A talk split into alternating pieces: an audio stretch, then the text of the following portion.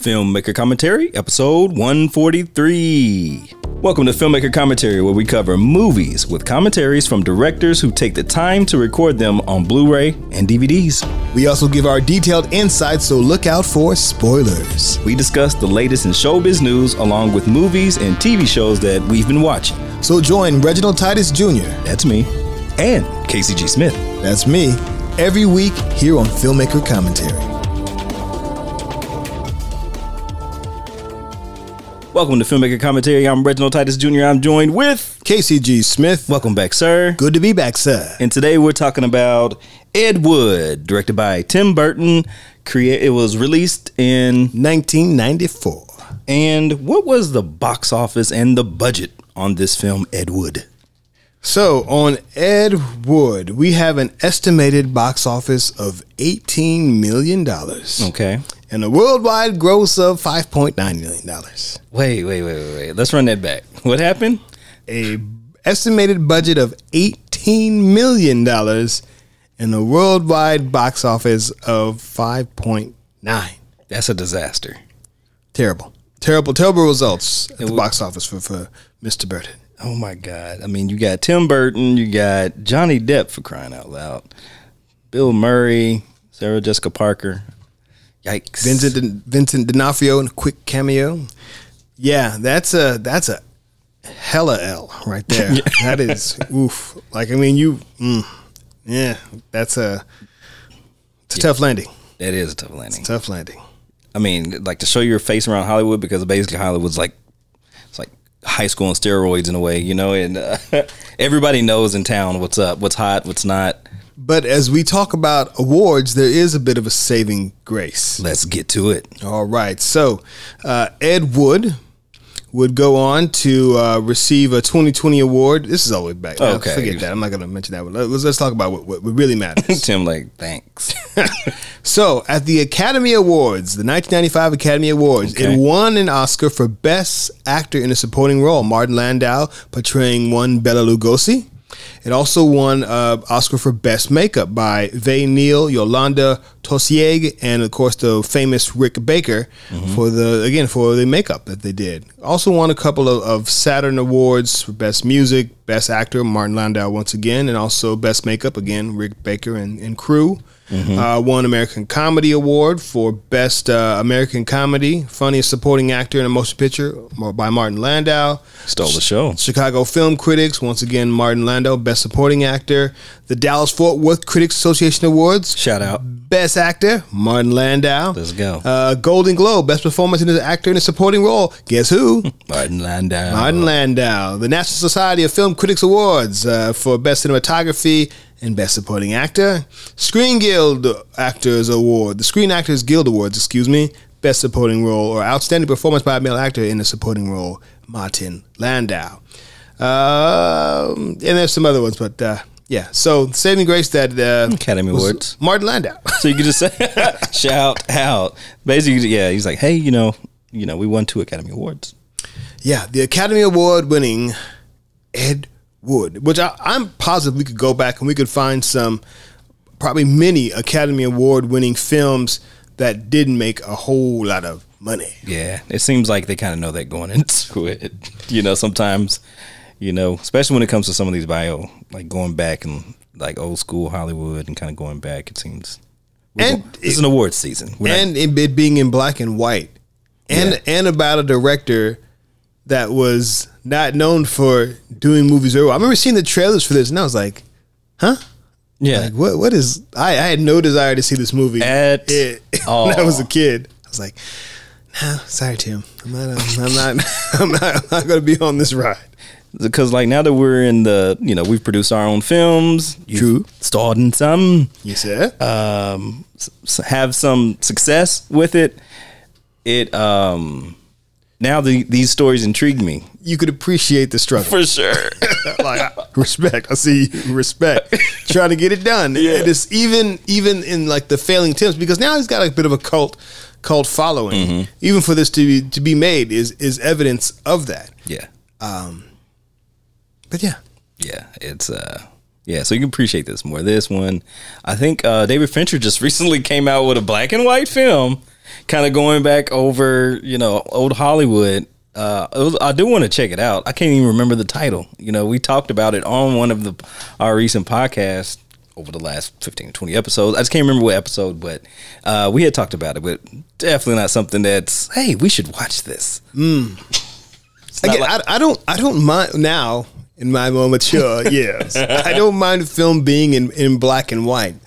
Uh, not necessarily a deterrent for me, but for some people it is. People are like, eh, like instantly checked out if they don't see color. yeah, was like, what are we doing here? Like, uh, it's monochrome. Come on, jump on board the monochrome train. What's your favorite black and white film? Favorite black? Uh, that well up to date. Yeah, Uh, I'm- I'm gonna- to I'm 2020. Two. 20, Okay, so uh, within that, that massive span of time of film history, of all the film history, it uh, of what I've seen, it's going to be Doctor Jekyll and Mister Hyde from nineteen, I want to say 39 starring Fredric March, March, which won best academy, best male actor at the Academy Awards. It's actually a dual award, but that's so far. Thinking right now, it's my favorite black and white film. I thought it would have been The Artiste. The artiste was good, but Exactly. I, you know, it's I cool. don't know. I just It- it I haven't was- it watched was- it, I just knew it was in black I, I've seen it. It is it is a good film, Uh-huh. but that movie it, it's got something because I I knew about it as a child and would see images of it, Mm-hmm. and then to finally see it decades later, and I can appreciate like the movie magic of what they did. Then to pull off some of the effects, which is it's there was some that are pretty cool, especially when you hear how they did them. like, huh, very fascinating. But yeah, that one stands out for me. I think for me, it's uh, Under a Cherry Moon, Prince. Man, see, that one crossed my mind, but I couldn't think of the name of it. I was like, huh, yeah, Prince. Because it's like one that we would watch. It, it was in the collection. That's part of the reason why we watched it. It was like, ah, it's on the VHS shelf. Let's check it out. And there's just certain scenes in there that's hilarious. And the black and white part um, didn't seem to bother me at the time. Sure. Yeah. I'd say up there would probably be the Wizard of Oz, which is a hybrid because Ooh. the first part is in black and white, and then Technicolor. Yeah. I think the Yellow Brick Road and all that stuff kind of takes over. You kind of forget that it's in black and white. It's true. It's like, oh yeah, that's right. But it starts all the ends boring in parts black in and black and white. white. well, tornadoes in black and white. Yeah, Mm-hmm. that's, that's that's drama. Tornado hitting your farm. That's action. Yeah. I mean, I think that was great technique though. You know, to blend both of those. Pretty smart. Yeah. Pretty pretty smart. Because if that whole thing was black and white, I mean, you lose so much. You lose so much. Yeah, there's there's a there's a, a magical aspect of all of a sudden, oh, color coming in. well, well, and somewhere on, over the rainbow, that's sung. It's still in black and white. Hmm. Huh. Interesting. Yeah. Sin City. Oh, hey, hey there, guy. Hey. Good pick. Good, good pick. And there, I'm sure there are many films we are. I said your favorite. You know, yeah. Hey, this is like what pops in mind. Black. I think black and white films don't pop up into the brain like that. It's not colorful. That's very accurate. That's what we call them black and It's black and white films, not colorful, but uh, give it give it a shot. Uh, that's the worst thing you ever seen. Ah, my next film will be in color.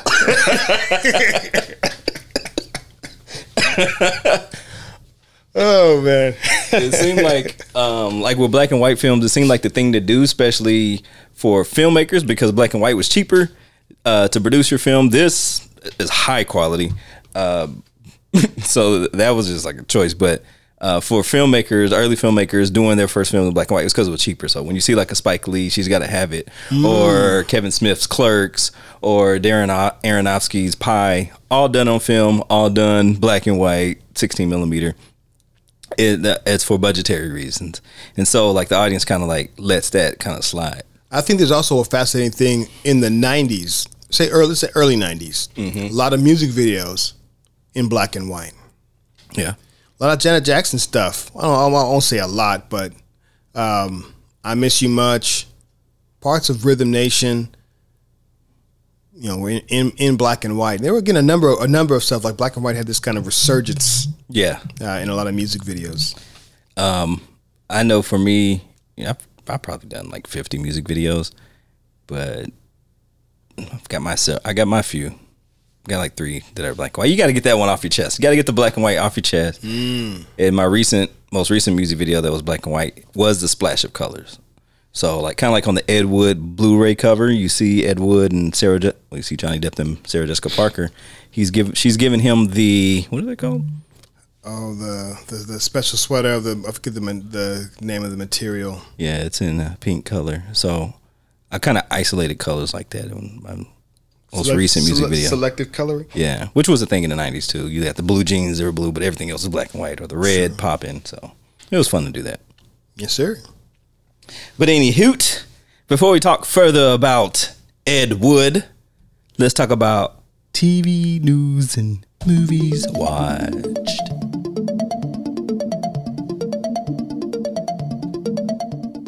So in the news, according to IndieWire, there are within this the the week of this recording, quite a few movies that are have been coming to video on demand, premium video on demand titles that uh, are consistently able to rent at nineteen dollars or Okay. nineteen ninety nine. Let's say uh, that includes the the groundbreaking record setting Top Gun Maverick, as well as DC League of Super Pets, which that's a really fast turnaround to uh, to on demand. Didn't perform too well. Nope. Oh, it didn't perform well.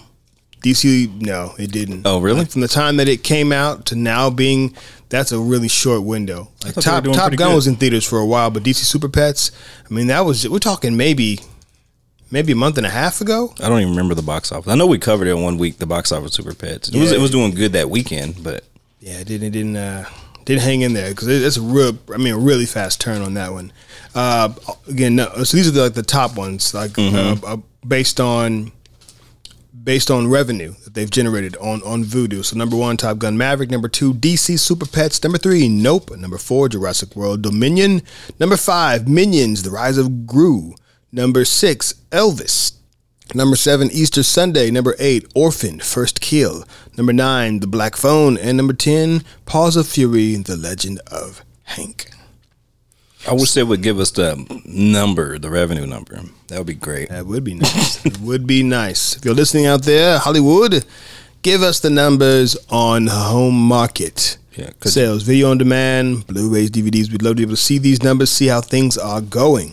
Because you got a mixture on there. You got films that's been out almost a whole year, like Mav, but then you got the Matt, the Black Phone. I don't know how that's been performing box office wise, but that's been in theaters for a little while. And then you got the Super Pets. I don't know in comparison to the Black Phone. I would assume Super Pets made more money box office wise in comparison to the rated R Black Right. Phone movie. Or are they just trying to kind of capitalize on the transactional uh, while they can? Um, kind of like early pandemic with uh, Trolls. Was that Trolls that came out during the pandemic? And they It was like a sequel to Trolls. Okay. And they, I mean, they just hit it out the park, revenue wise. Mm-hmm. Uh, wow, that's interesting though. Yeah, so something uh, that I found again is all according to IndieWire. Mm-hmm. So, what have you been watching, Reginald? I watched the second episode of She Hulk. Haha, attorney at law. Oh, attorney for hire? Yeah, right, for sure. Uh, to me, it feels still entertaining. Watched it with the family, mm-hmm. but it, it's starting to feel like kind of how we watch like the Flash and some of the other you know TV shows in that regard. But I was we were waiting on the action this episode, and it didn't happen. Ah, I I think I can appreciate that the fact that this can go a a different a different route Mm-hmm. and just be funny, just be a comedy, which Right. really what the second spoiler alert for second episode of She Hulk, by the way. Yeah, there you Uh, go. That they could just go in and just have some have some fun. I think they're also you know kind of you know working that CGI budget as best they can. Oh yeah, for sure. Like hey, you can only hook out once. yeah, but she was I mean in, yeah her time in the in the office. Uh, you know, doing her doing her thing. Well, no, she also was at the at the bar. Actually, there was a couple scenes with her. She was She Hulk, and Yeah. I mean, it's only going to now that she's at a job where she has to be She Hulk on All the, the job. There's going to be be more of that. Mm-hmm. But uh, g- great to see Tim Ross, Right? Roth, Roth, Yeah, Tim Roth, Roth. yeah. Sorry, there's a real, a real like guy named Tim Ross in the in in, in, in the area we live in. He's a famous uh, preacher and, and pastor. There you go. Um, but Tim Roth, to see him make his return, and you're seeing him not as an abomination, but as as Tim Roth and him talking about his his haikus that he's Oh, he's God. written. It was, that was actually pretty good. But even when he talked about his the point that he made, um, as far as like being hired by the military to stop this this threat of the Hulk, thought he was going to be seen as a hero, and she's like, "But you went on a murderous rampage." He's like, oh, I, I know, you know, but I was under orders, and, and you know the super soldier serum they gave me, and I was like, he's kind of got a bit of a point because I remember in the in the Incredible Hulk. Yeah. Have you seen that one? Yep. Of course. Okay, so when that one drops, initially he he does take a, a shot of the super soldier serum, and it amps him up. That was like a iconic scene. Him like running fast through, the yeah, the, he was the park. it, and he gets at the Hulk and, and is like moving around and shooting at him, and the Hulk like just bah hits him, and this dude flies into a tree, and his torso like twists around, where he's like broken, like this guy's spine is snapped, and he's laying on a bed and whatever interaction, and they end up giving him like an experimental injection. Dang. And then, of course, that's when the abomination comes out to play.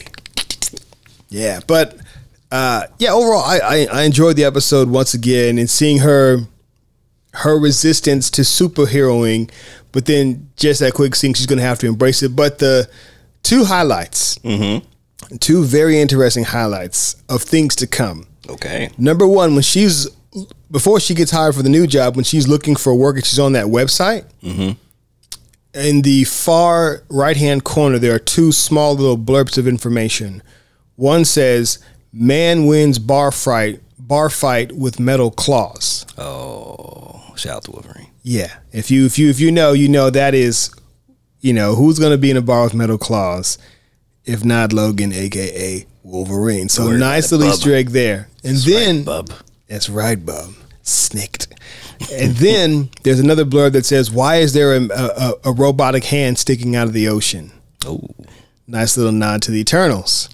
S- Spoiler alert for Eternals. Yeah. trying to bring it all in together. Yeah. So I'm like, okay, we see some some connecting links. But then the other thing that was that was that was interesting and funny was when when she's talking with Bruce and she's telling him, you know, she's kind of making like she's asking him if it's okay if she represents the abomination. Oh, yeah. He's like, I kind of feel like you're just calling me to tell me you're going to do this. And she was like, Yeah. I, yeah, you're totally right. I am. And he goes, well, you know, he, he sent me a, a haiku, and we're, he goes, and he says, and he says, I was a totally different person then, which is a great nod because if you've seen that first Incredible Hulk, you know that originally Edward Norton Uh, totally was playing Bruce Banner, person.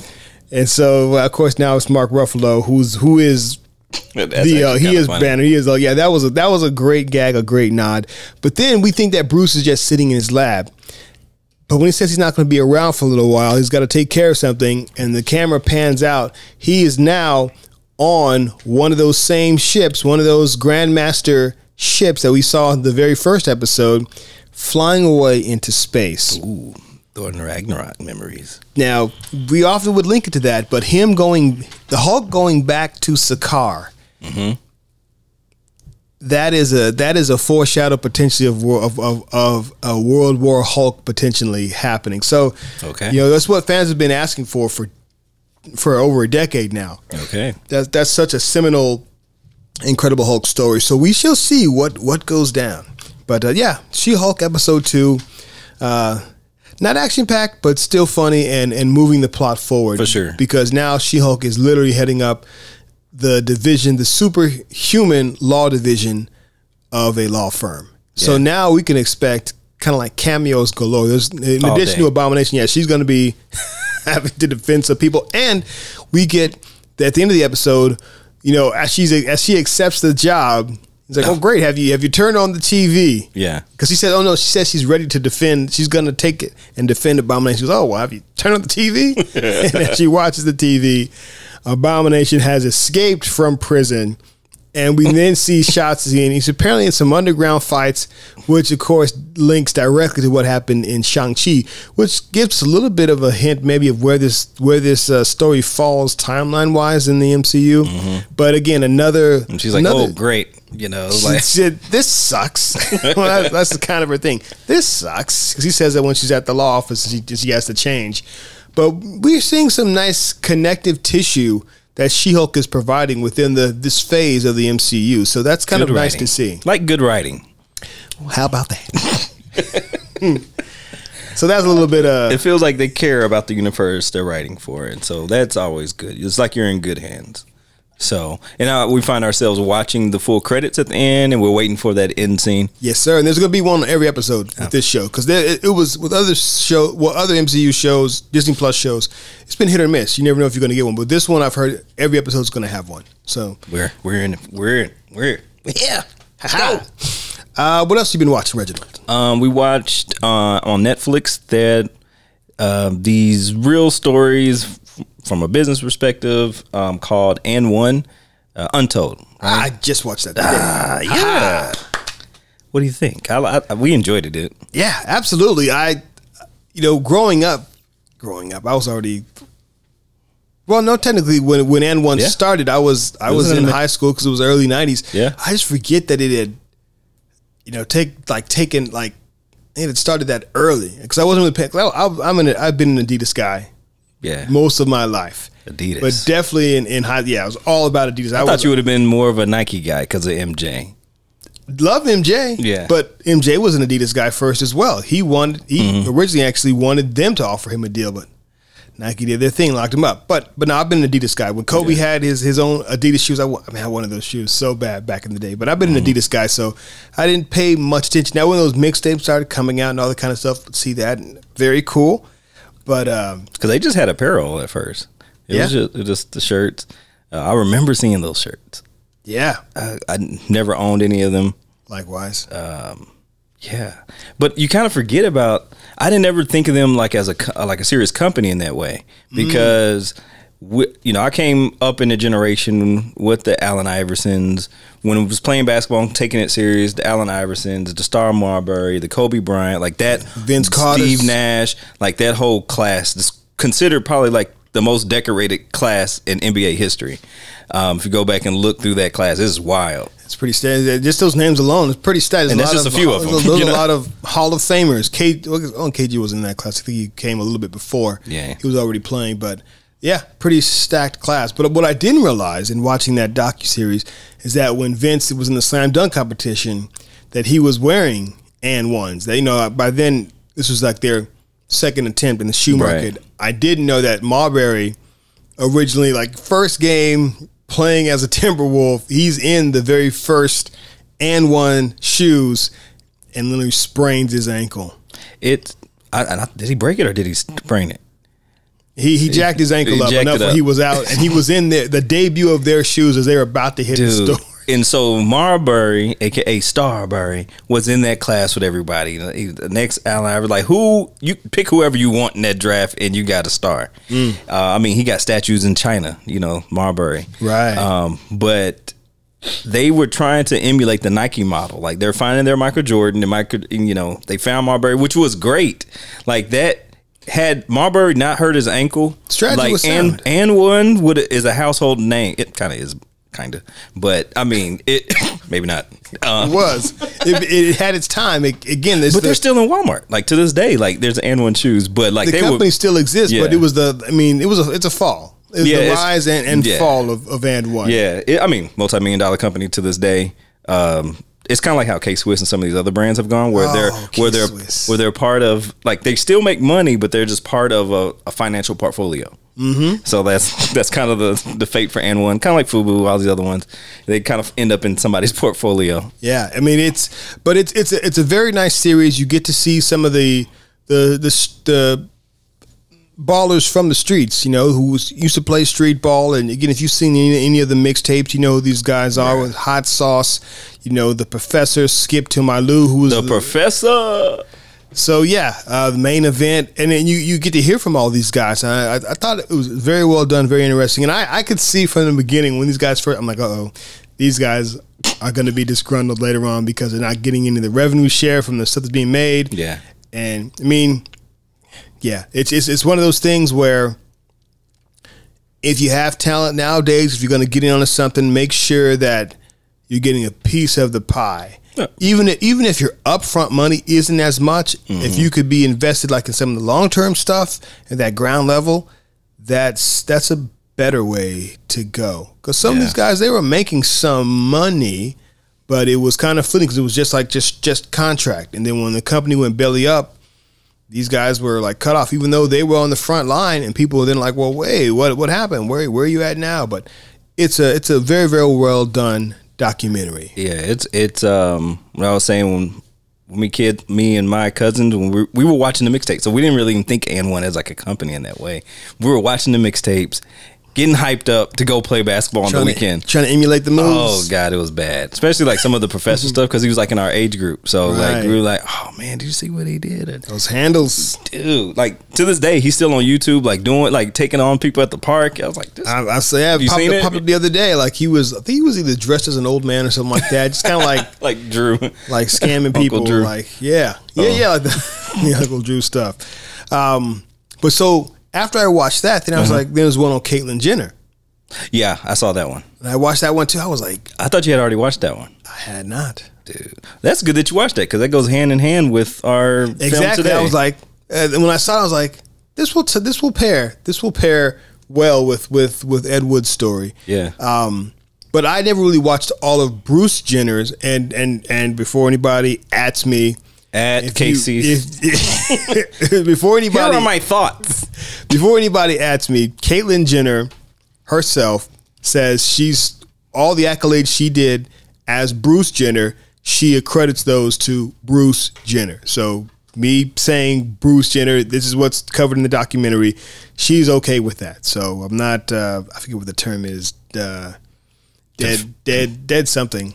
Nonetheless, Confused. No, I'm just kidding. nonetheless. But uh, so that this is this is not a case of that. But what she did as Dead? Bruce Jenner. I got to know what you're talking about. Yeah, there's a term like when someone has made a transition from one gender to the other to to bring up their previous name of who they were previous, especially if they change their name. Hmm. It's it's called dead something like like you're bringing back their their past. Oh. Sorry. Uh, anyway, so it's but it's a, it's a, it's a, it's a, it is a so thing. did he go through the whole process of the sex change? I thought he was just wearing women's clothing. Uh, no, he's he's so. if you- So you have you have you watched? So if you watched, I did. I just came to remember. Oh, it's been a while. Okay, Yes. I, I watched when it first came out, He went through a couple of. Initially, he started doing like the injections. yeah, but that was like earlier on. Like it was like we're talking maybe like in the eighties or so. Yeah.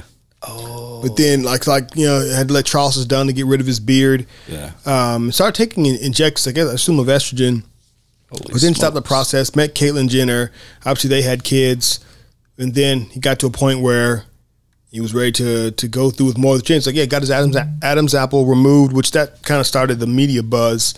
Um, and Then uh, I'm pretty, you know, I'm pretty sure he had, you know, you know, um, I don't know if he has implants, but breasts and all, all that stuff. But I don't, I don't know, I don't know if he's removed his genitalia, changed. I don't know if he's changed the genitalia or not.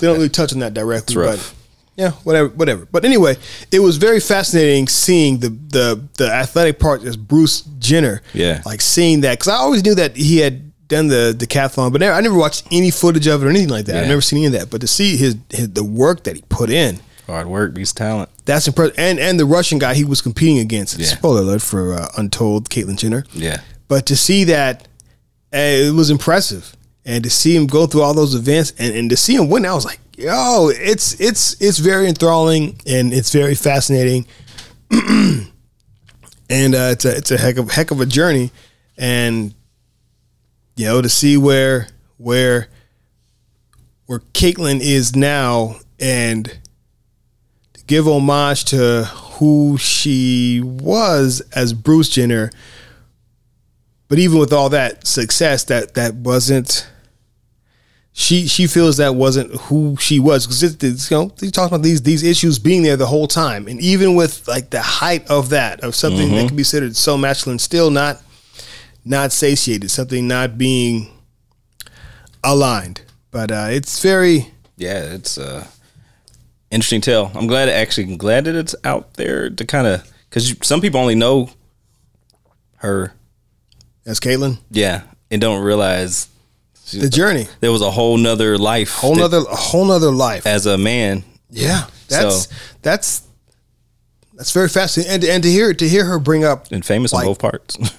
very true, and to hear her bring up like her faith, like how like she she talked to a to a to she had her pastor or a priest come over and talk to him to get like a clear answer. Like, well, what's you know, just couldn't really get a clear answer, but it's uh, it's, it's very fascinating. Yeah. So, but yeah, but uh, Caitlyn Jenner, Untold Caitlyn Jenner on Netflix, very interesting. I, want to see the one with the ref. That's I'm sure is going to come out. I think Dude, next. that's gonna be hilarious. Yeah. Like one of the most hated referees. rightfully so. Um, did I watch anything else? Um, I, I um subscribed to Paramount Plus. Are you subscribed? Uh, I have access. It depends. I did a free trial, and I don't think I'm gonna hang around, but I'm gonna, you know, I'm gonna keep the trial going, and then I'm gonna deuce out. Um, but What did you watch on there? the um, uh, Beavis and Butthead. yeah, hold on. I watched a few episodes as well. Didn't put it in my notes. I was, I was like, this is a guilty I pleasure. feel ashamed, you know. I was like I'm, I'm a grown man now. but yet there's something, yeah. I don't- I don't approve of these antics, but right? I, so I was, I knew that a movie had dropped because Mike Judge had recently uh, gone on the Joe Rogan show, and so I was like, oh, okay. So they're dropping the movie, but the movie's only available on Paramount. So I was like, okay. Mm. So I'm in the process of watching the movie. So I'm about you know an hour and ten minutes in. oh, see, I watched the show. Like they do, they have a new version That's of the next. show. Yeah, I'm gonna watch that. That's next. So, so I watch the movie and then I'm gonna watch the show. Once I finish the movie, I'm gonna watch the show. But I, I'm sitting here giggling at the stupid stuff, and my wife is just like, "What?" the-" oh, you watch it with the Mrs. She was just I could only imagine. I could only imagine. I'm just dying laughing. She's like, "What is going on?" There's just there's the, there's the nostalgia that's Yeah. there. I remember as a you know eighth grade, man, Beavis and Butthead was there was man. They were so hot. They were on fire, man. It, it for for a junior high kid to see that, it was like, wow. Again, I would I would do any of their antics, but it was it was funny, you know. Yeah. Oh, dude. Then watching music videos, and I like how, so in the new show, like they they're not just watching music videos; they're watching just other content and they're oh. commenting on it, which, So which it's current. It, yeah, it gives it a nice updated feel to it. Uh, but I just watched a few and I was like, okay, I, I gotta I gotta jump. in. you gotta I watched like I was like two episodes. I was like, this is still crazy as heck. You know, and then I, then I bailed. But uh, I'm out of here. uh, what about else I've been watching? So I, I watched uh, the the rest of Trainwreck Woodstock '99. I watched the third episode of that. Good lord, that was an absolute train wreck. Just no, nothing encompassing the, the spirit of the original Woodstock. And this, uh, it, it, just the difference in the kind of bands. Like when Limp Bizkit came out, they riled that Haven't heard crowd that name up. in a while. Yo, they riot. Mm, yeah, they riled that crowd up and literally started talking about breaking stuff. And stuff started getting broken. And then the chili peppers at the end, like literally Flea is on stage buck naked. I mean, that's Flea. Like, I mean, stuff dangling and just like, just like letting it be free. Yeah. Like I, it's when I hear Flea, I think, unfortunately, uh, Beavis and Butthead when uh, a Red Hot Chili Pepper music video will show up, and then Beavis is like, "Flea," and he's just saying saying it over and over again. Yeah, Oh, that's bad. Yeah, but it, it was man, that thing was so wild. Like it got to a point where they they tested the water because they had these these fountains people get water like and, and fill them up whatever, and they Sounds test bad. they tested the water and they found that, like the water was like contaminated. And people have been drinking this. Like one one one woman said that she when she left she had all these cold sores in her mouth because she had gotten some kind of thing from the water. It's like, dude, man, it, it was just That's it was it was so bad. Like there was yeah, yeah, yeah. If you if you wish to dive in and see the tragedy of, of Woodstock, the literal train wreck of Woodstock '99, it is on Netflix, and I I had no idea it was that bad, but it, it pretty much destroyed. I don't know if there will be another another Woodstock because this was so You got bad. New show, the new annual events now. Yeah, it went it went it went down so bad. Um, in addition to that, I watched uh, Inside the Mind of Cats. What is that? It's just a, a little quick Is this on Netflix? What is it? Yeah, a this? little quick show on- about about the mindset of cats. Like Cats are nuts, dude. This this kind of breaks down how different they are, but it, it, it like you know because most, in my opinion, most people there are some cat people out there. Uh, I wouldn't call myself one, but I'm not really a pet person. Period. But I've seen more and interacted more with with people and their dogs. Yeah. And you know, dogs are. They say do- dog a dog's mindset is like they almost see people as gods, where cats think that they got themselves as the gods. But this really gets into the, like they have actual cat psychologists who are on there, and they're talking about the process of how you communicate with a cat. Like for example, because of how cats evolve, you know, from the, the, the, bigger predators down to these smaller ones, you typically don't want to approach, like, initially, if you're meeting a cat, you don't want to approach them like from above, like come and like pet them on the head because they think of like predators that could attack them like birds You're gonna get from the air. They say you you kind of use your your your fingertip, you can kind of like move it around and see if like they'll advance forward, or if you reach in, you come from underneath. You know, maybe scratching under under the Forget mouth. that, bro. But you but but there there there is a way to communicate with the cats. So, do you want to purchase a cat now? I'm not looking for a pet. Period. but but it's very interesting. If you if you don't like cats, I recommend watching this because I think oh, it'll give you a new perspective on on their mindsets. I'll tell you one thing. I've always respected the cats, their their bodies and their ability to move around, their agility, their strength, and how they can how they can fit through spaces. Man, we used to have cat. My mom, she she's a cat person. She would always be like swiped up, the razor blade nails. Like she'll have blood on her arms, like just gangster with the cats. Because you know she didn't declaw them or anything like that. Because you kind of messing them up when you do that. Well, yeah. Well, this this speaks nothing to having to do that, but this does. I'd, I'd recommend for your mom to watch it as well. This really lets you gives you ideas on how a cat thinks and, and the way to approach it. Again, you can't typically you cannot approach your your your your cats the way you would a dog. Their their their mindsets are totally different. They they're very very different. Oh yeah, they're, they're hilarious though. Uh, Yeah. you walk down the hallway with socks, you're getting pounced. It's it's funny. Um, but it made me think of old girl. Hey, crazy cats and kittens. You remember our girl uh, from Tiger King? Uh, Carole. uh, Baskin. Carole Baskin. Yes, Carole Baskin. Catch a tiger by the tail. oh Lord, pandemic times. We were all in love with Tiger King. Seems like ages ago. It really does. It's been a hard past few years. God help us all. That was the height of entertainment. You know, For real. That's rough. Have you seen Tiger King? I'm trying. but no, the the Inside the Minds of Cats very entertaining and educational on Netflix. Uh, what else? Oh, I watched The Samaritan. Oh, Sylvester Stallone. Sylvester Stallone on Amazon. Nice little, nice little. Uh, you can watch with the family. You know, superhero slash kind of kind of flick. Um, Stallone still does his thing. Like, like man, he, he, does his thing. So, yeah, nice, nice little watch there.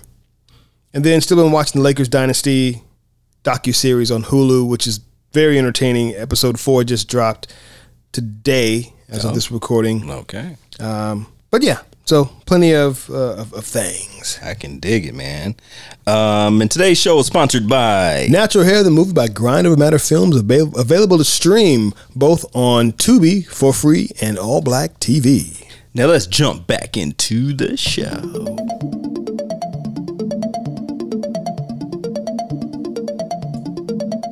Thank you for tuning in to Filmmaker Commentary. Today we're talking about Ed Wood, 1994, directed by Tim Burton. And let's jump into a quick synopsis. Ambitious but troubled movie director Edward D. Wood Jr. tries his best to fulfill his dreams despite his lack of talent. Edward. And if this is your first time listening to Filmmaker Commentary, please know that there will be spoilers. You've been forewarned. How did you watch this film? How did you find out about it? Like, what's going on? This is my first time watching Ed Wood. I again seen the trailers in the past in my younger days in the in the nineties.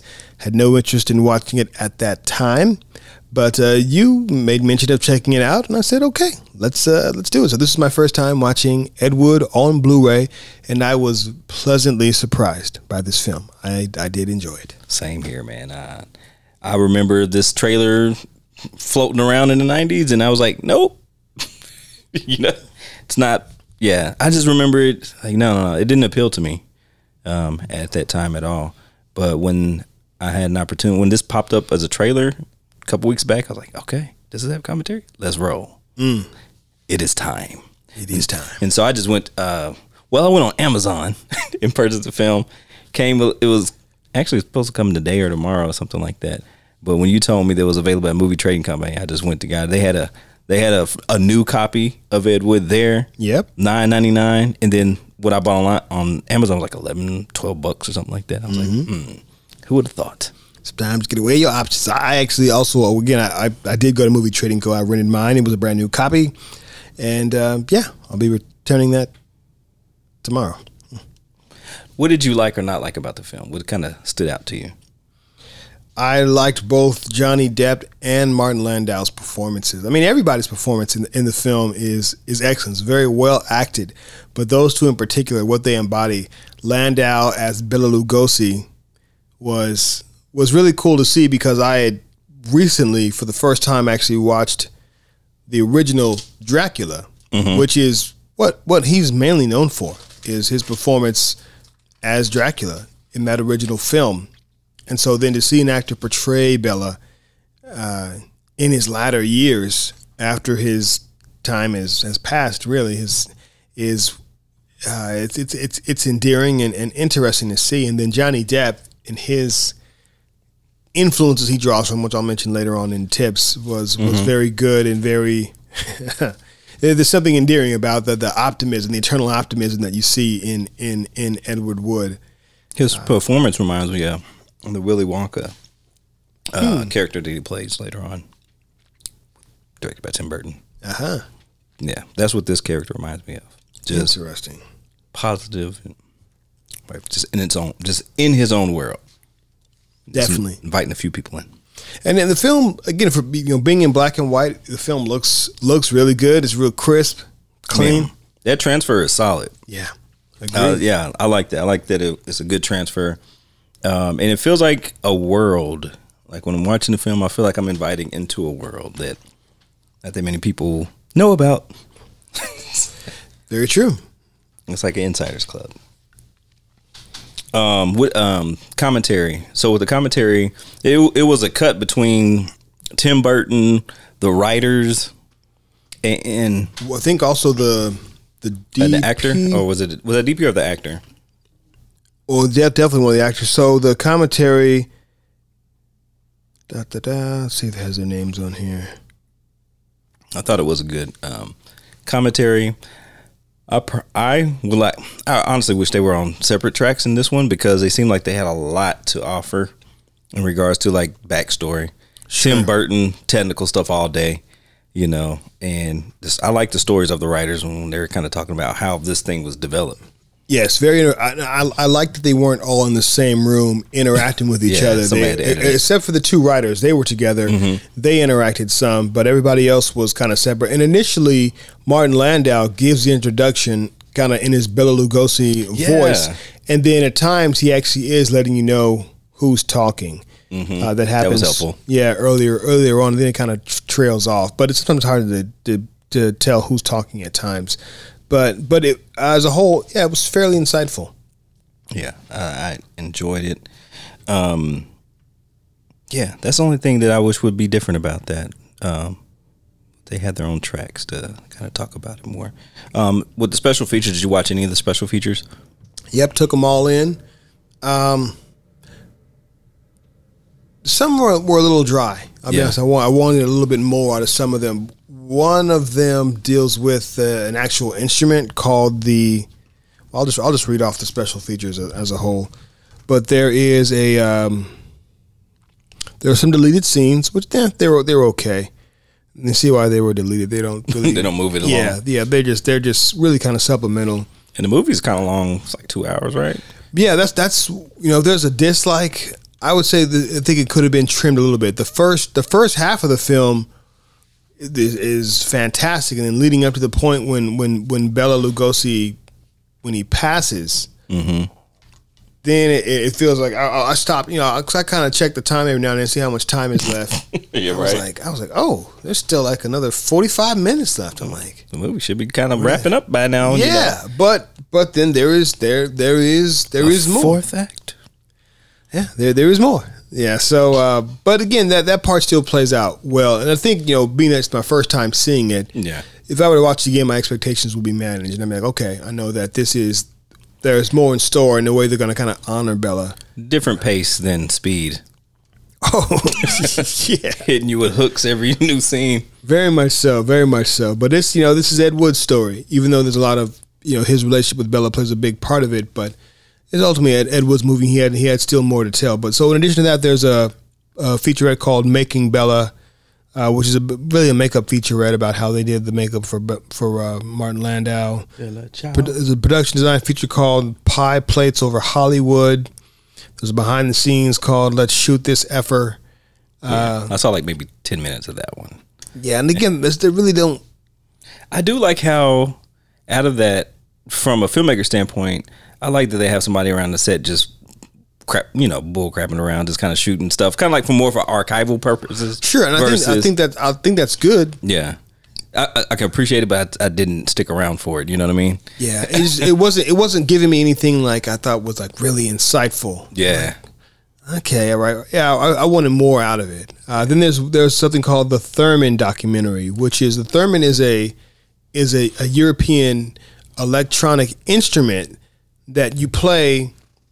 That if you could imagine, how do you explain it? Like if you could imagine almost like a like so let's say an antenna coming up out of a device. Oh, the little U. on well no not not it's not like a ukulele it's like literally like electronics you can imagine like an antenna on your on the left side and then a let's say almost like a, a soundboard kind of device like underneath it that the antenna comes out of it I've seen. and then you you place your hands Oh, into no. just into the air and depending on how you move your hands it, it makes sounds like I want one. going in I something one. pulling out does something and up and down How much so it costs? I don't I do not know but there's but Thermist. the the sounds in the in this time period, the thermist uh, That's what- lent lent to those. Oh, really? So there's a little mini thing on that and kind of how it works. Uh, the only thing I didn't watch was the music video composed by Howard Shore. I didn't at that point. I didn't care. I was like, eh. There's nothing special about this feature. no, because the movie, the music videos typically aren't. It's like I don't, I don't, I don't really care unless it's a one I've seen before that I know was like. Brenda's got a baby from the uh, Criterion collection. Exactly. There's something there, but I was like, eh, Howard, sorry, Howard, I don't, I don't care about your music video. 'Cause me know. I wasn't It like- remind me of the John Carpenter. Remember he had I the was just about to say that. I was like, all right, cool. next. I, I respected you. You got out and did your thing, but I don't. I don't need. Some old man playing a piano. I don't, I, don't, I, don't, I don't need to see this. I don't. I don't need it. Early music videos too. Yeah, there's there's other stuff. Moving on and cut. Yes. I had, to, Fantastic. I had to direct myself onto another. You sure you don't want another take, Casey? No, it's perfect. It's good. Let's go. I would imagine he struggles with those things in, in real life. On to the next scene.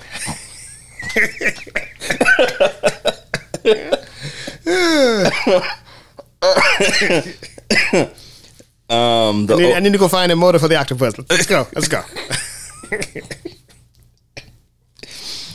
oh, uh, what the tone? What kind of tone do you think they were trying to set uh, in this film?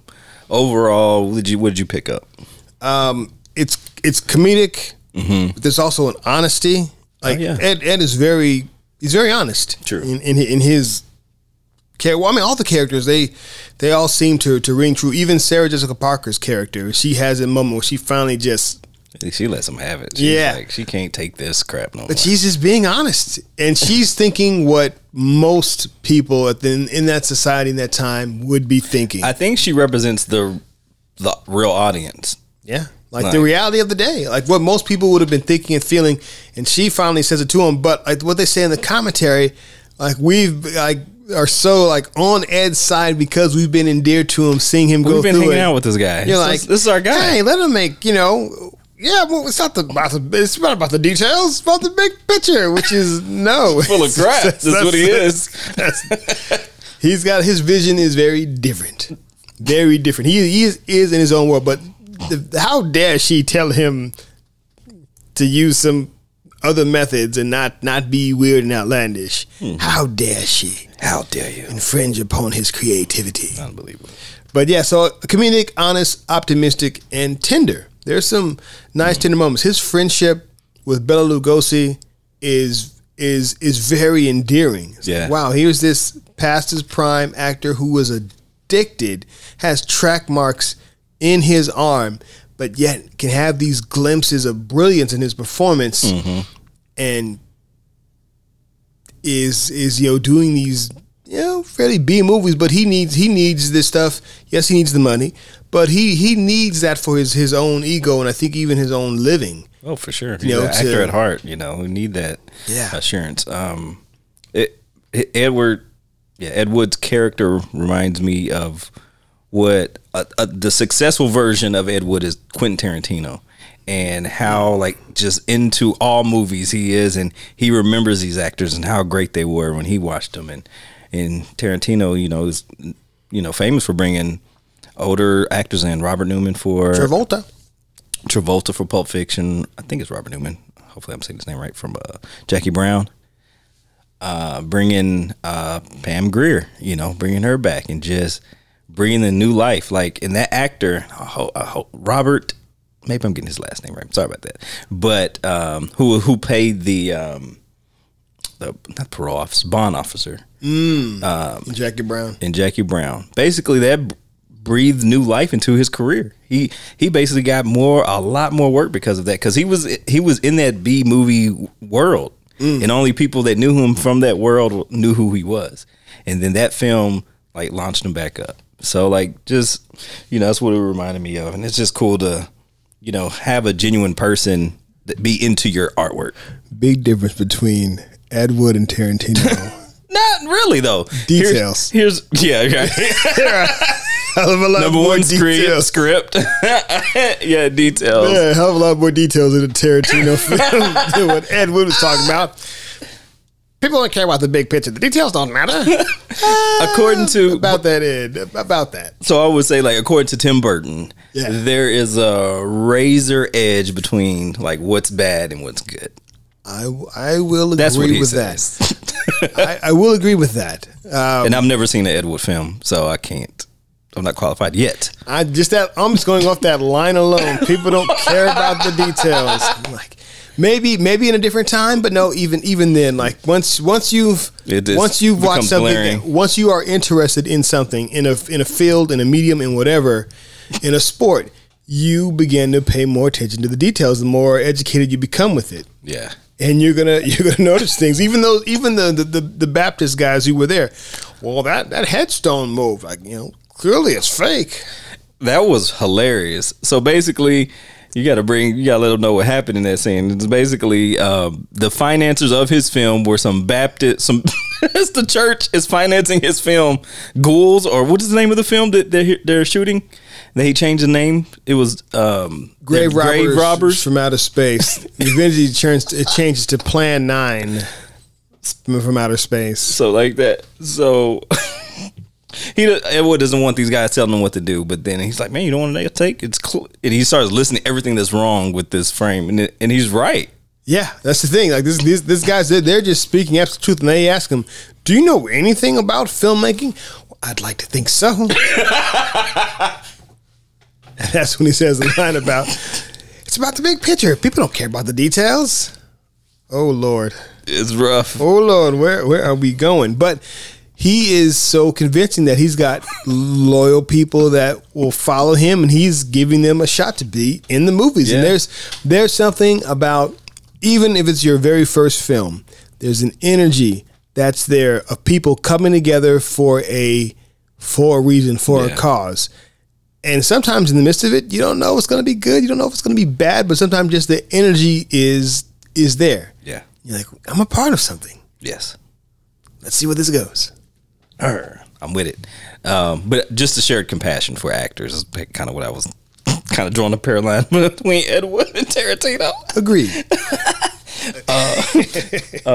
I do like the tone of the film because the title sequence you see us going through like the cemetery, and then on the headstones is like everybody that's part of the project, and then we see Hollywood, which is basically a miniature set. That's what it looks like. Uh, we see Hollywood, and we're backing out of Hollywood. It's a rainy day, rainy night, and we pull down onto a theater, which Ed Wood is directing this play. Play. It's raining. Nobody's there. The the The ceiling is leaking. There's like three people in the crowd. There's a bucket in one of the seats catching the water from the leaking ceiling. It's just a disaster. And he's still, with all that, he's still like behind the scenes as the actors are saying their lines. He's like mimicking their lines as they're Which saying. is a it. trope throughout. He constantly does that. He knows his stuff. He knows his material at least. Yeah, He knows the lines. Writer director, which Actor. Is, which is also another Tarantino thing. That's enough. Uh, but Fair enough. Writer, director, actor, because he has cameos in almost all of his films as well. um, so I like that how that's juxtaposed. So we see it open with that. It's a dark night. It's raining. Cut to towards the end of the film with probably his most successful film. The the crowd it's filled to the rim. He does his introduction, say, "Hey, this film is dedicated to my good friend Bela." Uh, And when he pulls up, it's raining. it's raining in his car and but for different you know it's happy. It's happy rain this time. You know he leaves out. This is like the happiest. He said this is i forgot his exact, exact quote but this is probably his most successful film and he's realizing the moment. And in that moment he gets down on the knee and asks his girlfriend to marry him. Let's get married. Indeed. so they go get married and turns out they were married for 20 years. So i, I just like that overall. It's a dark tone but um, yeah it, it, they were able to flip that. Turns out well in the end.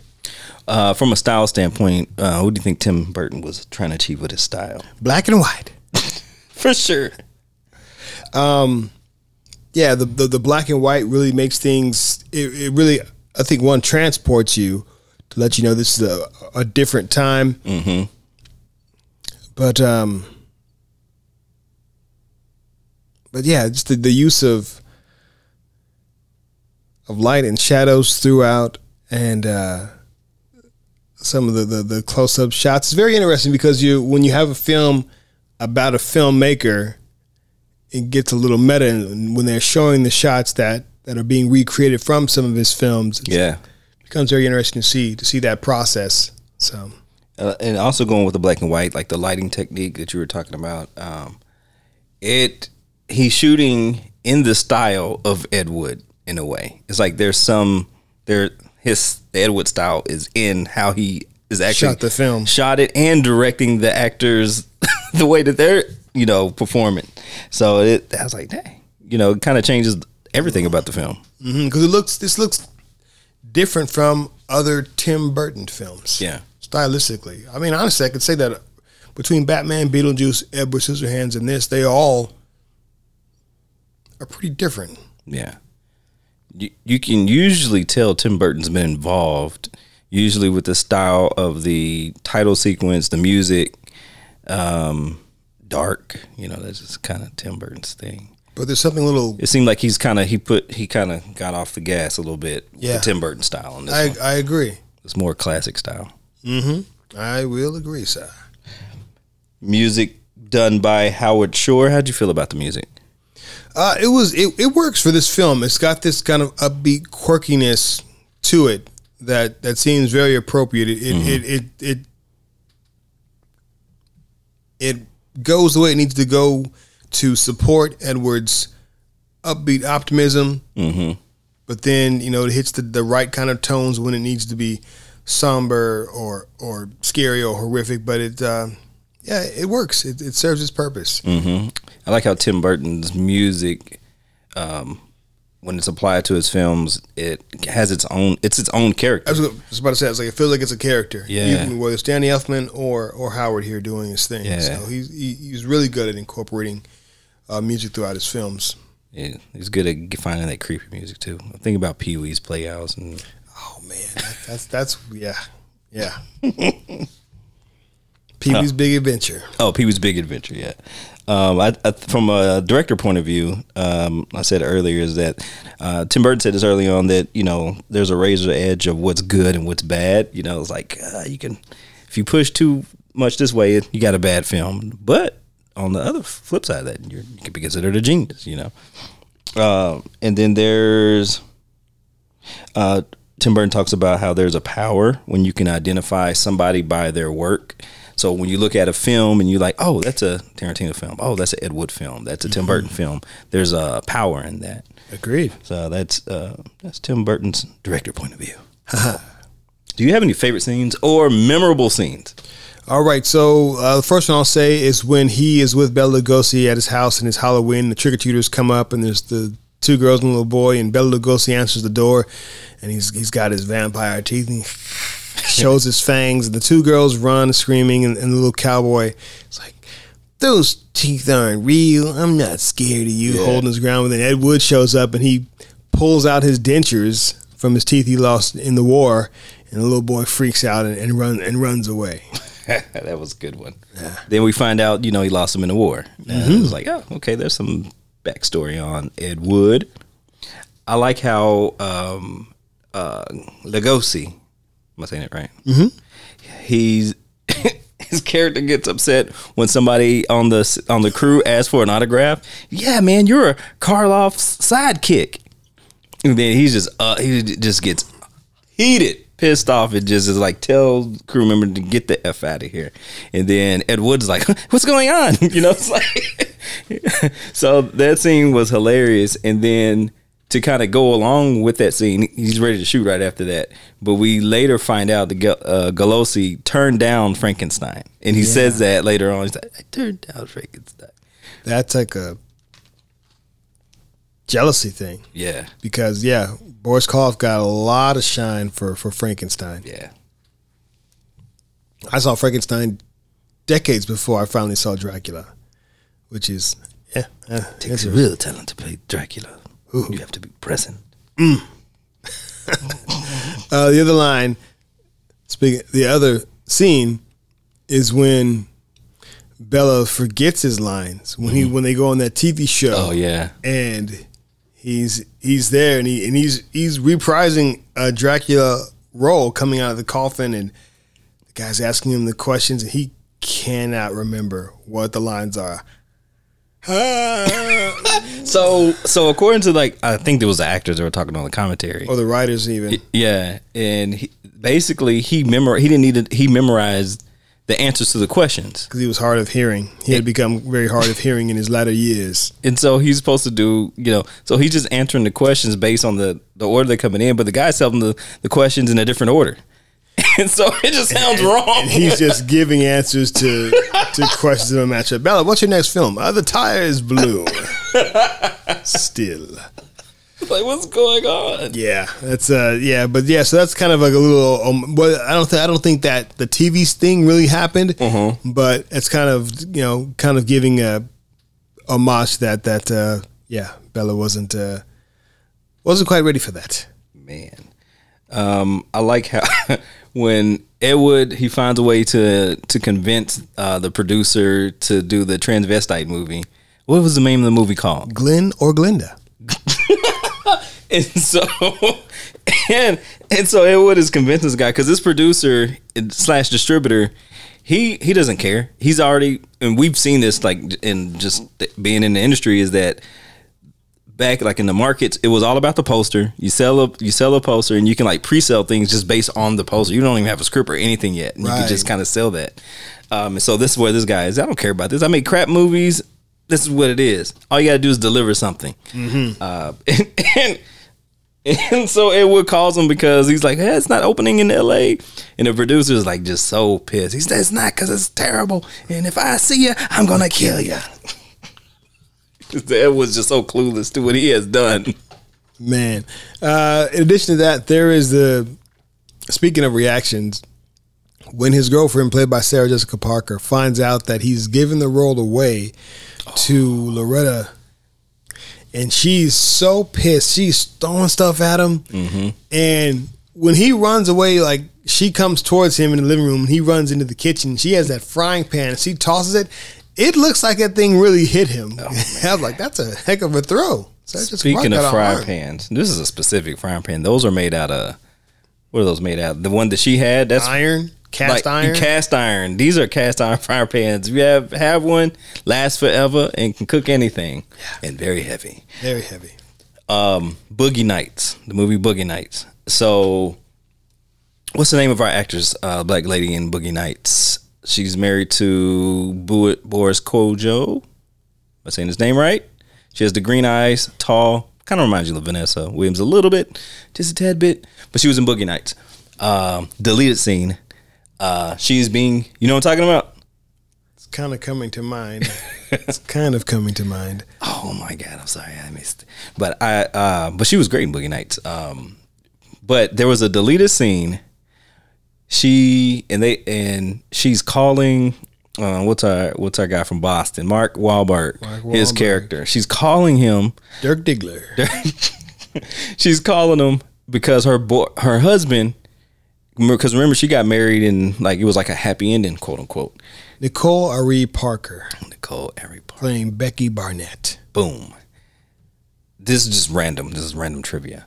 Uh, you know, this is the deleted scene. Her now husband is like just beating her, like beating her badly. She's hiding in the restroom, calling Mark Wahlberg, Dick Dirk Diggler, to come save her and to get tell the guys to come get her. Uh, but they're so at the time Dirk and them are so high off cocaine, like the car like runs off the side of the road, and I forgot his friend that was like coming on to him with the short shorts. Uh, they were just on the side of the road and they're like arguing at each other, so they can't even be good friends. You know, they're just so high they can't follow through. Right. Um, and so what she does, husband comes and breaks the door down, punches her in the face. She runs into the kitchen, grabs that iron, Cast iron skillet. and she is just he's walking away and she just smacks him on the back of his head and then after that first hit we just see smack smack but we don't see the graphic close up but we just just hear the crunching noises of what's happening and then she runs wide shot she runs out of there and runs down the street um, but I think it was what uh, I can't remember the name of the director but he was like was it Thomas Anderson Yeah. he was basically saying that yeah we want somebody to have some kind of good ending so that's the reason why we deleted that scene anyhow tangent Paul Thomas Anderson. paul thomas anderson can be specific here People care about the details. they do they do It's not just a big picture. that's a whole different person oh man. mr anderson What? Any other memorable scenes? i like when uh, ed wood is pitching the studio executive and he's like the ghoul goes west and then the studio exec is just like blank stare like He's just waiting for the next pitch. He's like nothing's moving him at all. I just I just think that's funny. Somebody's just like just throwing everything at him, and he's just blank, like no one's home. I liked when I get close to the microphone. I like when Dolores Dolores, which is Ed's girlfriend at the time, when she shows up shows up for her part, which of course has been, has been given away to Lorena Boom. or Loretta, and she shows up and, and confronts her. She's like, you know, um, L- Loretta, Loretta says, "Oh, you can you can have the makeup chair now." And she's like, "No, you need more. You- You're not done yet." She's like, "No, I'm good. I just need to touch up." She's like, "No, that mole's still showing." And then Ed, Ed says, "Oh, ladies, let's let's talk about the scene." He's trying to, you know, Yeah. bring it down, and he starts talking to Lorena first, giving her motivation, and then Dolores of nowhere. Well, Ed, what about me? What about- What about my motivation?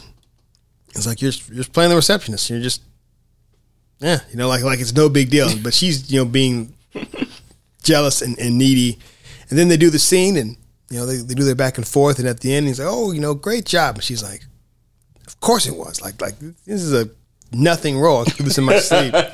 But just that that interaction was I, I, I got a kick out of that. And then the classic going to tropes. Classic brunette and blonde. Clash. Yeah, for sure. Um, you have any tropes?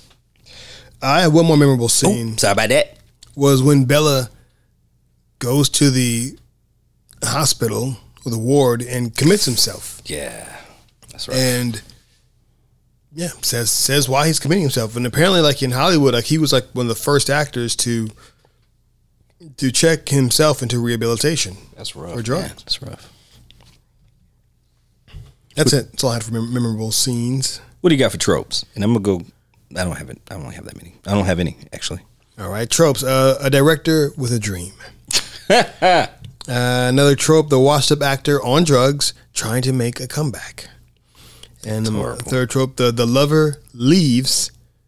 You know the the main character, but then the main character finds true love. Ooh, So that's all I had for tropes. well done. Sure, there's some more, but that's all I got. Quotes.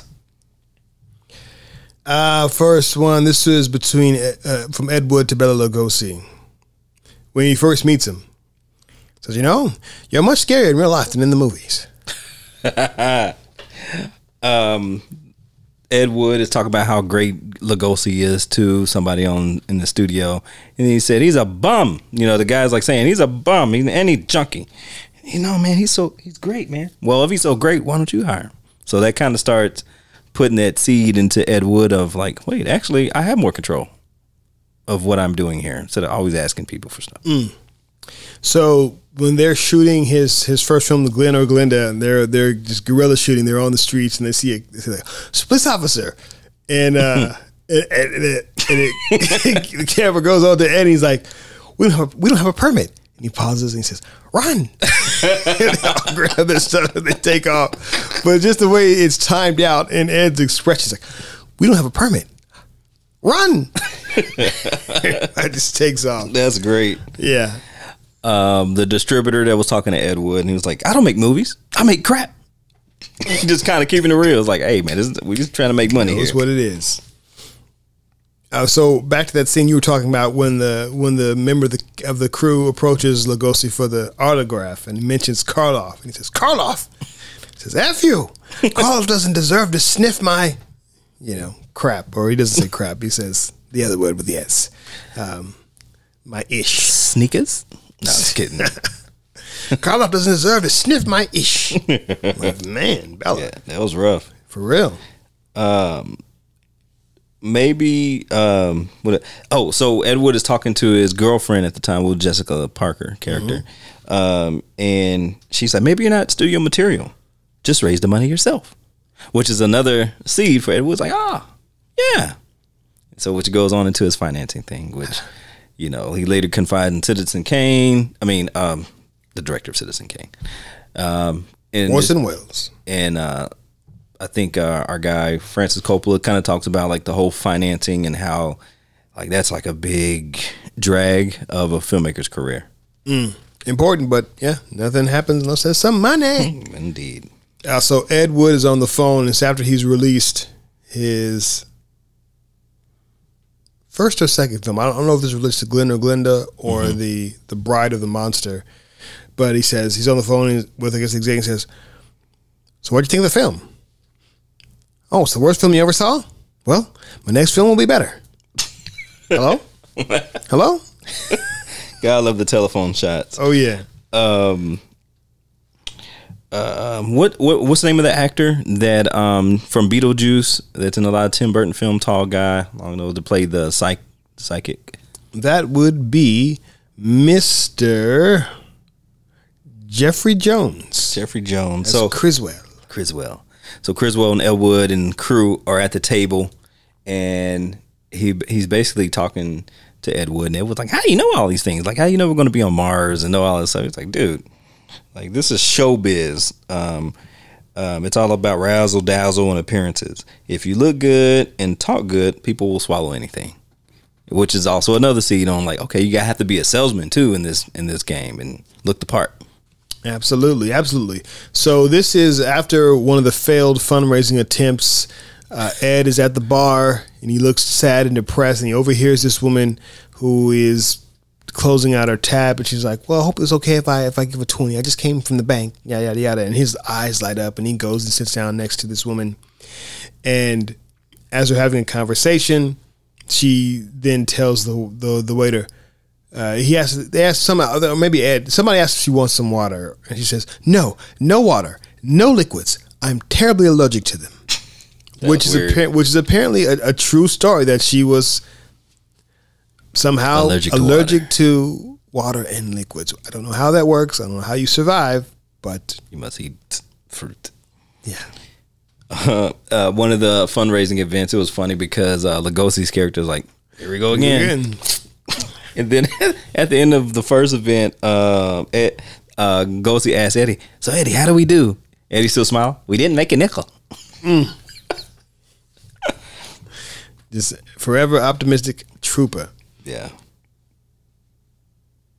So when they're making their the they're making their, their first film, and Eddie comes with the, comes with the bell and says, "You know, I wrote you some new lines," mm-hmm. because and he, and he and he gives them to them to to Bela, and he, he looks at them and he says, "These lines, I'll have no problem remembering." Oh, And then later on in the film, we see him recite them. Like they're there's on the street, and he recites the lines like perfectly in front of a crowd, and everybody comes up and they applaud him, and they want to get his autograph. But it's just real, it's real nice, real tender. that was good. I think that's all I have for quotes. Again, the quote that I've mentioned multiple times. Yes. Again, when the the the the Baptist investors are there on set and they're questioning Ed's filmmaking abilities, and he says, "No one, no one will ever notice. Filmmaking is not about the detail, the tiny details. It's about the big picture." He needs to change his philosophy. Oh boy, too late. Um, trivia. Aha. Tim Burton grew up in Burbank. Okay, okay. I'll see your trivia with another bit of trivia.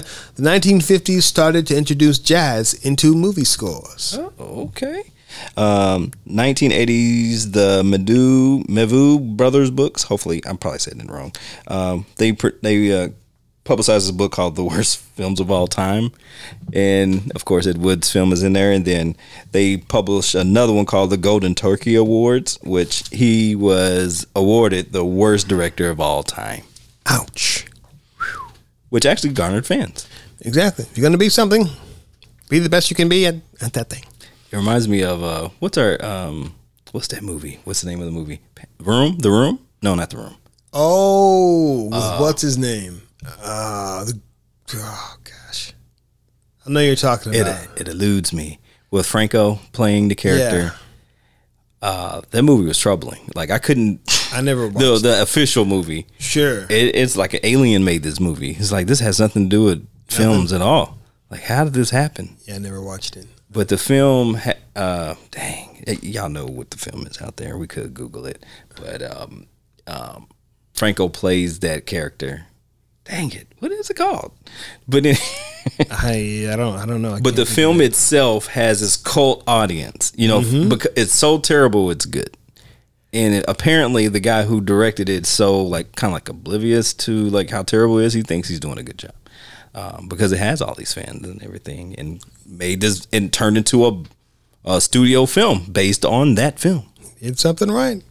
Um, so uh, Bela purist fans who are you know just really high on Bela Lugosi, they were upset with this film for him uh, being portrayed as cursing. Oh, Bela wouldn't curse. hey, it's a movie. We have to give us some leeway. I didn't know the writers wrote Problem Child. Um, uh, it was supposed to be a sophisticated adult comedy, uh, but it turned out they turned it like later. Basically, they were saying the studio kind of took it over and turned to this little kiddie comedy. But Problem Child, hilarious. Like the first one for sure, and then it turned into this weird monstrosity. Um, but the first one, I mean, well, well done. I don't care for films with badass kids. Get away from me, kid! You bother me. But I, but I did see that as a kid. I did see it, and I thought it was funny. But as an adult now, I have a low tolerance for Low tolerance. shenanigans from children's. Children. Um, the actress playing Loretta is uh, Martin Landau's daughter. Huh. Okay. Um, shooting in black and white, they knew it was going to eliminate 90% of their audience. Showed that box office. That is true. That was an accurate prediction. Dang, that sucks when you know that it's going to be bad revenue wise. but they still plunged plunged uh, forward and ahead. Uh, so Johnny Depp's performance as Ed Wood was a combination of uh, influences of both Ronald Reagan, Casey Kasem, and the Tin Man from The Wizard of Oz. And th- there was one other one, but I forgot what it was. That's all I have for trivia. Aha. Okay. Uh, I've got two more. Uh, so Bela Lugosi played Dracula in the theater at 1st and was not going to be in the movie. They originally cast Lon Chaney, who died unfortunately. Lon Chaney, his son Lon Chaney Jr., is famously known for playing the Wolfman in uh, in the original Wolfman movie. But because Lon Chaney passed, they then hired uh, hired Bela. So oh, there's a guy who's who's playing the role in, in theaters, and he was getting like like brave reviews. Like he was, he considered himself a romantic lead. Like there were women who were swooning over him Swoon. as Dracula, and uh, so then he was he was cast. Um, I do have another trivia. So Vampira, right? Mm-hmm. Um, the lady that we grew up with, Elvira. Elvira. And so when they were playing, I don't know the Ed Wood whole situation. So I was like, "Oh, that's Elvira." It's like, no, that's Vampire, but Vampira. But turns out that Vampira actually sued Elvira for kind of taking her thing. Unsu- she unsuccessfully. unsuccessful. Initially, I thought I, I didn't. I missed the unsuccessfully part. I was like, oh, she she sued her successfully. And that's the when I saw it the second time with the comment. I was like, oh, she was unsuccessful. Like, that's a pretty big difference. Yeah, yeah. Because I mean, because you kind of look at Elvira, and it's uh, it's a parody. That's what it feels like. Yeah, but I'm like, mm. I, I I'd have to look up original images of Vampira. The same. They're the same. It, it, it seems so, but man, yeah, based on the movie, I would say, oh, you're you're infringing on this lady's gig. But Yeah, but when it comes I- to parody, when it comes to parody laws, you can kind of do that. That's why you have a whole per. Uh, what's his name, Weird Al, who can like create a whole career just based on parody. Yeah, but I mean that's that's interesting because I'm yeah, it's very very interesting to uh to see. Elvira. Oh wait. Sorry about that. Uh, last uh, bit of trivia. So Lugosi later in life actually did not live in the house. That that last bit of footage that Ed Wood shot that was kind of used in the film, that wasn't Lugosi's actual house. That was actually the the wrestler. The wrestler who, who was starting that was his yeah. house because Bela lived in a in a kind of a more rundown place. Um, but yeah, that was the wrestler's house they used to capture that footage. well done. Now it's time for filmmaker tips. What you got? All right, so um, the way they came about actually shooting in black and white is that one day while reviewing dailies early on in the film's production, Tim turned off the monitor's color, and um, yeah, they saw how it looked, and that's when they decided to. Uh, oh, because no one knew the color of Bela Lugosi's eyes. Because he was always just been in black and white movies, and the pictures of him were in black and white, and they were trying to get Martin Landau. They're trying to you know nail the look, like, well, well, what color should the eyes be? And so, in reviewing the footage, he just turned the color off. It's like, hmm, it's black and white. Let's go black and white. Uh, in addition to that, Bad, bad decision. Not- uh, doing black and white movies. Uh, in in doing black and white movies, contrast is king. Pardon me. So oh yeah. coloring things in shades of gray for your your sets uh, that helps out a lot. So if you're gonna do a black and white film, consider The doing art things in, yeah in- things in shades of gray can can help out with your contrast. Um, when you take color away, you focus on what on what what needs to be focused in on. hmm I like the lighting. Um, so when Ed uh, Wood and Lugosi are sitting down watching Vampira uh, in their house, you see like the spotlights hitting Ed Wood and Lugosi. Um, but Tim Burton's like there. It had to be very specific because like when he put when Lugosi like put his hand up, you see like the shadow overcast on Johnny Depp. Just the way he was shooting it, He- the way he was shooting it. It was it's a good setup. Uh huh. It was with spotlights to get that look. when you make a movie about someone's life, you tend to focus on the important parts. Uh, it creates a tone, and that's why in this film they chose to focus on uh, the Lugosi years of of Ed of Edward's movie making career, which is about a five year period. Well, okay.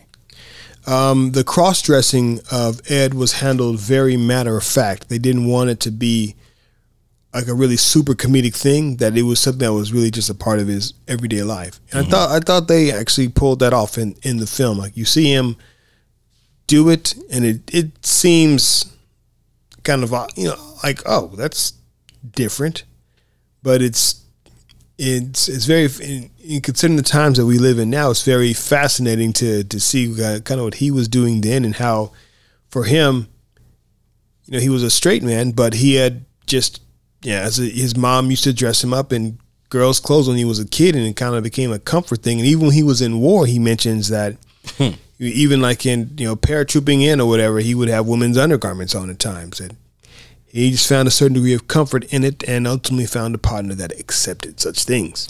Side note of trivia: uh, I was recently on a business uh, webinar and talking about like t-shirt design and stuff like that. But one of the ladies on the call, she was like, "Hey, I used to be in the lingerie business, and in the lingerie business, probably like ninety percent of my clients were guys." Huh. Just random trivia out of nowhere in real life. Like that's still a thing. Fascinating. Yeah. That that came up in an, another movie we were watching where something about like men wearing women's lingerie. I forget which one it was, but in one of our in one of our episodes Mm-hmm. that that came up, I forgot which one. Um, what else? Oh, uh, as Ed as Ed builds his team, they are each introduced in their element. So if you want to kind of cut really quickly to the heart of a character as you introduce them in a film, show them in their element. When you see Bela Lugosi introduced, he's literally in a coffin, which That's true. literally harkens back to Dracula. When you see uh, uh, Tor, Uh, the, wrestler, yeah. he's literally in a ring wrestling. So multiple introductions take place like that. You know, uh, Vampira, you see her on her show. True. So you instantly know kind of where these characters are, what their background, what their specialty It's cool shortcut. Yes, it is. Show them in their environment. Um, a clean lift is a scene you can take out of the script without any additional writing, and there there was there was a a, a clean lift out of this film that dealt with I forgot what, but it's something you, they, they were able to take it out in the writing, and they didn't have they didn't have to write anything additional because it's like okay, we just lift this whole part out, and the film can just keep going. Okay. So, um, also write what you know. When when the the writers found out that Tim Burton might direct the film, then they decided to really have the script focus on the relationship between Ed Wood and Bela Lugosi because they found it reflective of Tim Burton's relationship with Vincent Price. Okay. I'm with it. Yes, sir. And the last tip I have is a screenwriter. As a screenwriter, you want your main character to have as much conflict as possible. Keeps Okay. interesting. And so we see Ed in constant conflict, not only what he's trying to make, but also in his personal relationships, in his personal life. Um, yeah, constant conflict for, Mm, for Mr. sure. Wood. for sure. I think this film overall is a good film. It's a I would recommend it for filmmakers. Wouldn't re- probably wouldn't recommend it for the casual audience, but uh, definitely for filmmakers. Watch the commentary. I think it's full of great filmmaking tips. You know, for your your filmmaking journey. Haha.